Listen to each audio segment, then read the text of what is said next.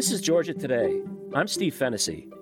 For many Americans, the deadly January 6 attack on the Capitol building by a mob of pro Trump supporters was a shocking glimpse of what many investigators have long warned that homegrown extremism is on the rise in the United States.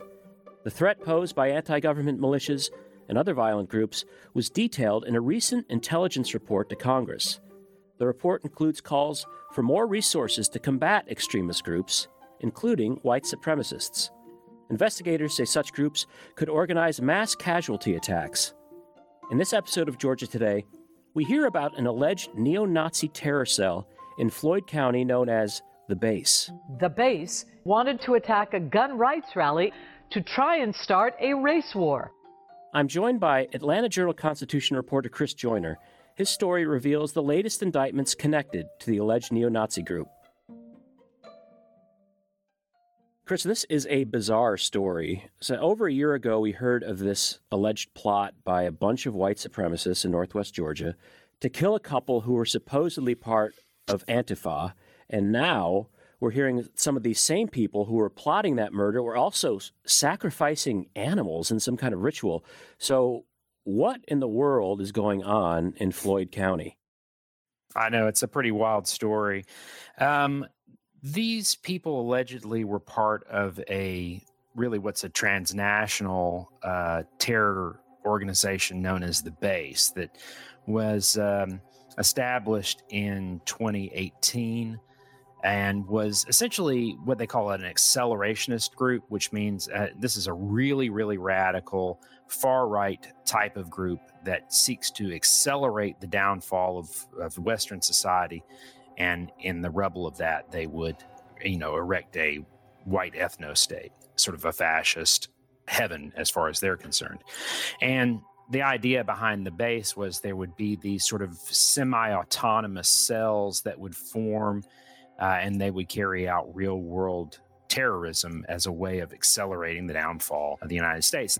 They had been communicating on encrypted internet chats and were meeting in person to discuss sort of how they would carry out what they believed would be an assassination of a couple they thought were uh, leftist leaders.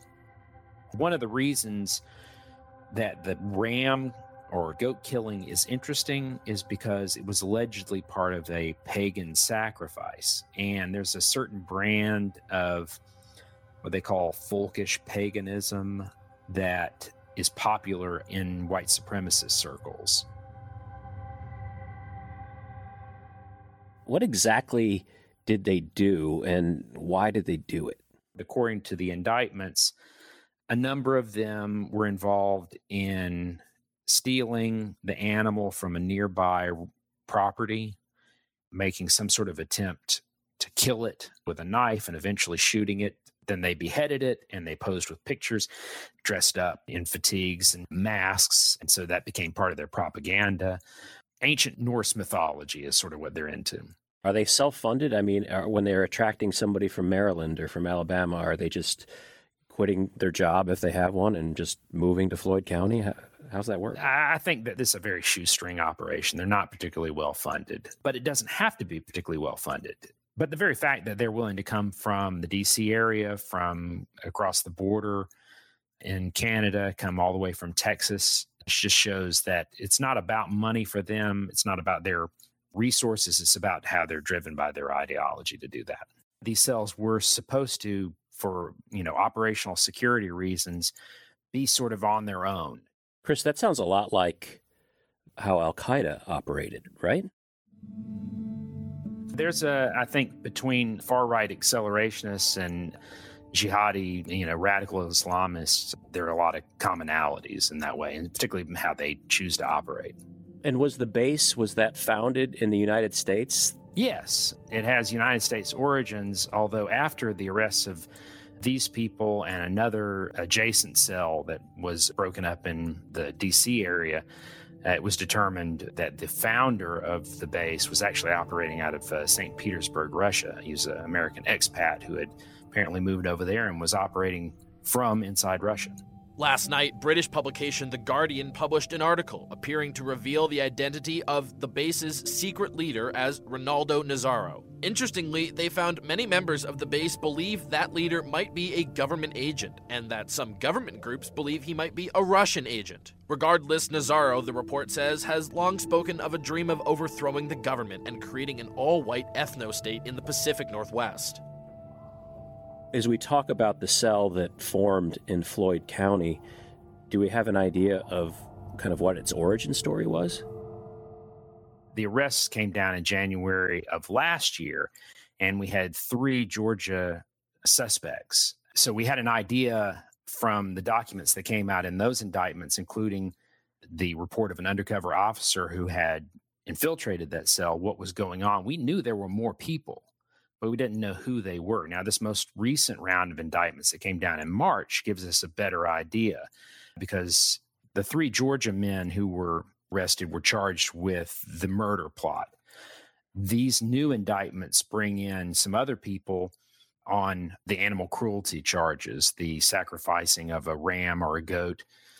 It shows that we had members from Texas and a man from uh, outside of Birmingham one person was from Floyd County, and they came there because uh, allegedly he had the land that they could go, they could conduct their training, they could make their plans. It was rural, it was relatively isolated. Uh, so he had that. What are they doing there when you say training? What does that involve? They're shooting guns. Uh, they're talking about, you know, and sort of broad ways their philosophy and their desire to become operational as a cell, you know, conduct some sort of, you know, violent incursion in somewhere. And part of it was this plan to assassinate this couple in Bartow County. According to the undercover investigators' affidavit, you know, there was a real anxiousness among some of them to, you know, sort of get their hands dirty in this far right white supremacist fight that they believed they were part of. The neo Nazi network stood out to investigators because they moved beyond rhetoric into actual militant preparation. The base is actually a rough English translation of Al Qaeda. One member caught on tape talking about derailing trains, killing people, and poisoning water supplies. So, do we know what steps these men in Floyd County were allegedly taking to carry out the plot to kill this couple? Their plans had matured to the point where they were buying material, brass bags, you know, to pick up shells that had been spent from their assault rifle so they wouldn't leave any evidence behind, that kind of thing. You know, it was a fairly advanced plot, according to the investigators. Both federal and state authorities had been keeping a close eye on this group. Despite all their attempts to be secure and only talk on encrypted apps, there's a twin desire on these part of these groups to also recruit and sort of build their brand. As you know, they were videoing their firearms training. You know, they set it to music. It's very stylized. Accelerationist groups like the base and some other ones, they go after young people. When I was recruited, they presented it to me like we have an overpowerful enemy who wants to destroy our people, and I can be a superhero who can save my people. And honestly, which kid doesn't want to be a superhero? That is great. So I could be that superhero, and I wanted to do that people who are in their late teens, early 20s, who are radicalized online and are looking for something to join. How much is that growing? Certainly, the profile of some of these groups have, have grown a lot in the past year, year and a half. The pandemic is one of the reasons why. One, a lot of them live off paranoia and conspiracy theories, and the pandemic has provided that in spades. And the run up to the 2020 national elections was another reason why. It was a hotly contested election. A lot of people were concerned about it, and fringe groups used that as an opportunity to further radicalize people online and bring them in. I mean, is there any connection between the results of the election and a greater interest in recruiting and building up these organizations? Prior to January 6th, yes. I think that January 6th was such a disruptive event that it's been hard for those organizations to find their footing afterwards. A lot of the country was horrified by what they saw on January 6th, clearly. And that, I think, was disruptive for groups that felt like they were on the right side of history, right? The Proud Boys or the Oath Keepers or the 3% militia groups that turned out believed that, that this was an inflection point for their movement. And when it turned out not to be, and a lot of them ended up getting arrested. At the Capitol, some rioters openly expressed support for QAnon. Jacob Chansley, also known as the QAnon shaman, he faces multiple felony and misdemeanor charges for his alleged role in the storming of the Capitol. And some of them are charged with, you know, very serious crimes that could put them in prison for decades. That's been disruptive for those groups, which makes it harder for them to recruit.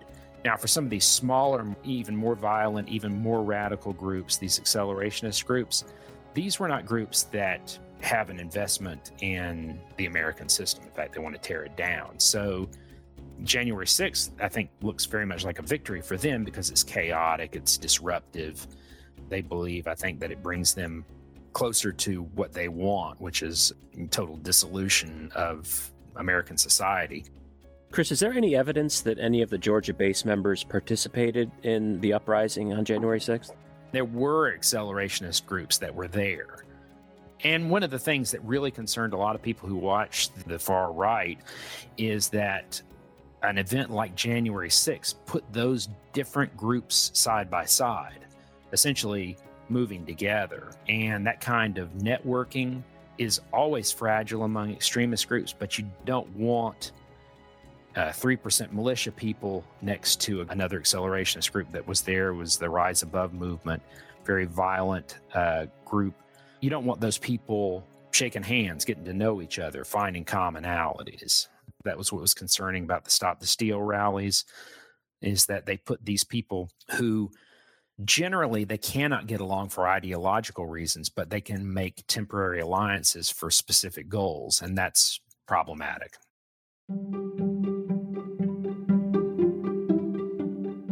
Stay tuned for more of my conversation with Chris Joyner. We'll hear more about law enforcement efforts to crack down on domestic extremist groups such as the base. This is Georgia Today. I'm Steve Fennessy.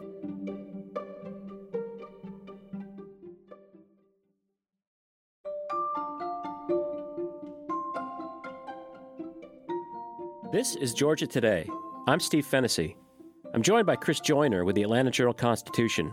We're talking about the alleged neo Nazi group, The Base.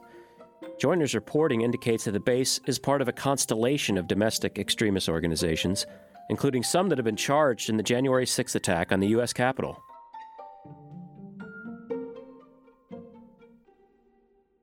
I mean, Chris, you've covered these movements a long time. What insight do you have into what creates the state of mind that would drive somebody to one of these fringe groups, you know, the three percenters or the base? A lot of these people are, are looking for a community where they can express their sort of their feeling of shared grievance that their lives are not how they anticipated they would be or they believe they're being held back in some way. And a lot of this radicalization takes place online and revolves around conspiracy theories and a misreading of history. So that's what's driving a lot of these people.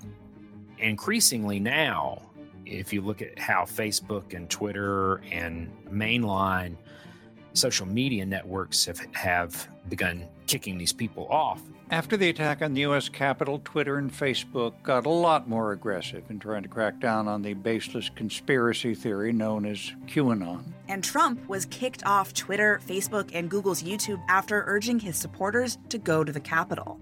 They're moving into smaller and more radicalized corners of the internet, Telegram and Gab and some other places where they can go and only talk to each other and only hear each other. You know, it becomes a, a really powerful, radical echo chamber for them. And that's part of the radicalization process as well. You know, how can they further draw these people who've shown a curiosity and make them into recruits? Chris, you said earlier that the base hopes to organize attacks like Oklahoma City and we just passed the 26th anniversary of the attack on the federal building there back in 1995. On April 19, 1995, an explosion in downtown Oklahoma City killed 168 people and injured hundreds more. That Wednesday morning became a day the city and the entire country would never forget. We'd see smoke rising from downtown, and I recall the front of the building was just gone it was so difficult to get your mind around all of the damage and everything that had happened down there. I know that the Biden Department of Justice has made far right domestic extremist groups a priority, and it's actually led by Merrick Garland, who investigated the Oklahoma City bombing plot. To what degree are the events there and the people like Timothy McVeigh who organize them rallying cries for these fringe groups? Well, someone like Timothy McVeigh in, in certain areas of you know violent extremism, he's considered sort of a saint. Far right heroes, extremist heroes, certain books that everybody is encouraged to read. That's what builds these groups up. And because they've been deplatformed on YouTube or Facebook, now you kind of wonder what they're up to a little bit. They're harder, a little harder to track. One of the things that I'm really concerned about right now is what happens with these smaller groups in the coming months and years. Do they continue to gather strength? Do they do they become operational? I know that's what really frightens and concerns uh, federal law enforcement. The FBI, in particular, is very concerned about the spread of that kind of radical anti-government philosophy. Domestic terrorism. Exactly. So, can you talk a little bit about how law enforcement coordinates among each other? Because obviously there are many tiers of, of policing. You know, you got the FBI, you got um, GBI, you've got sheriff's departments and local police departments. How effective are they at, at, working together? Is there do they have a shared database? Well, in the Floyd County case, they were apparently working pretty effectively because that's a joint federal and local investigation, and the undercover officer, I believe, was local officer. A lot of this intelligence is, supposedly shared through regional, what they call fusion centers, which is state and federal and local law enforcement gather intelligence and share it through these centers. There's one in Atlanta.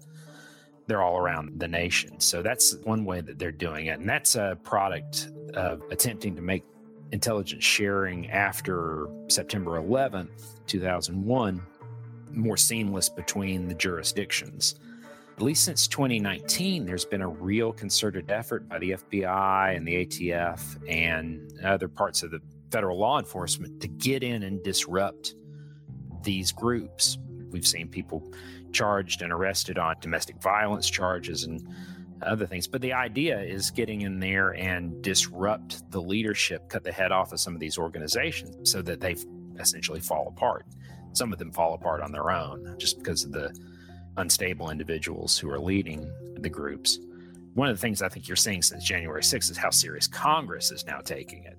Today, we'll examine the bloody trail of violent white supremacy is now splattered across America sort of get a better understanding of what's going on. According to the Anti Defamation League, 75% of all extremist related murders between 2009 and 2018 were committed by right wing extremists. In 2020, they found that over 90% of political attacks were conducted by right wing groups. These are the facts. And in terms of the Floyd County case, we've got the indictments against the three individuals regarding the alleged murder plot, and then now we have the more recent indictments about the animal sacrifice. Are there any more indictments expected? The three original Georgia men are still in jail. They're being held without bond. That case has moved extraordinarily slowly because of the pandemic. The other two men, the last I was the one in uh, Alabama and the one in Texas, who were named in the most recent indictment, the last I was able to find out have not been arrested. That could change, obviously. There are three other suspects the two men from the Maryland, D.C. area and the Canadian military reservists. They're being held in Maryland in federal detention. Three men accused of being members of a violent white supremacist group called The Base have pleaded not guilty to the federal charges filed against them here in Maryland. Prosecutors say 33 year old Brian Lemley Jr. and 19 year old William Bilborough, circled in this picture, along with Canadian national Patrik Mathews, planned to commit violence during a gun rally in Virginia last month. My pet theory has always been they did not want to pop that Rome cell when they did because although they were planning on this assassination, they kept kicking it down the road. They weren't going to do it tomorrow. People who were in Maryland, they were on their way to go do something. So they had to arrest them. But once they arrested them, they had to arrest the other guys because it was all part of the same investigation. if you're going to get them, you better get them quick before they got you know wind of what had happened and made themselves scarce. How worried should we be about all this? There's reason to be concerned just for the health of society that this is going on. A group like the base did not get up and get operational, and the arrests have crippled that group.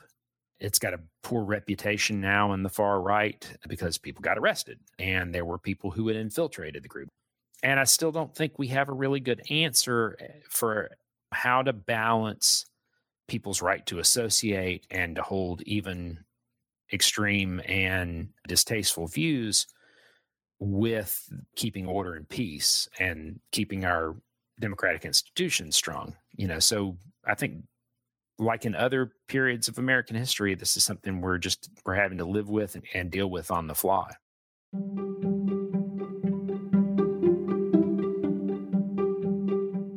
My thanks to the Atlanta Journal Constitution's Chris Joyner.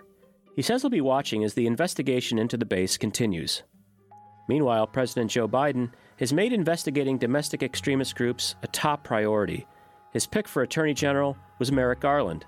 Garland led the investigation and prosecution of the 1995 bombing of the Alfred P. Murrah Federal Building in Oklahoma City. The attack killed 168 people, including 19 children. The Department of Justice is pouring its resources into stopping domestic violent extremists before they can attack, in prosecuting those who do, and battling the spread of the kind of hate that leads to tragedies like the one we mark today. We must all stand together against them for the safety of our communities and for the good of our country. For more Georgia Today, go to gpb.org. I'm Steve Fennessy. Georgia Today is a production of Georgia Public Broadcasting. You can subscribe to our show anywhere you get podcasts. Please leave us a rating and review on Apple. Jess Mador and Jahi Whitehead are Georgia Today's producers. Our engineer is Jesse Neiswanger. Thanks for listening. We'll see you next week.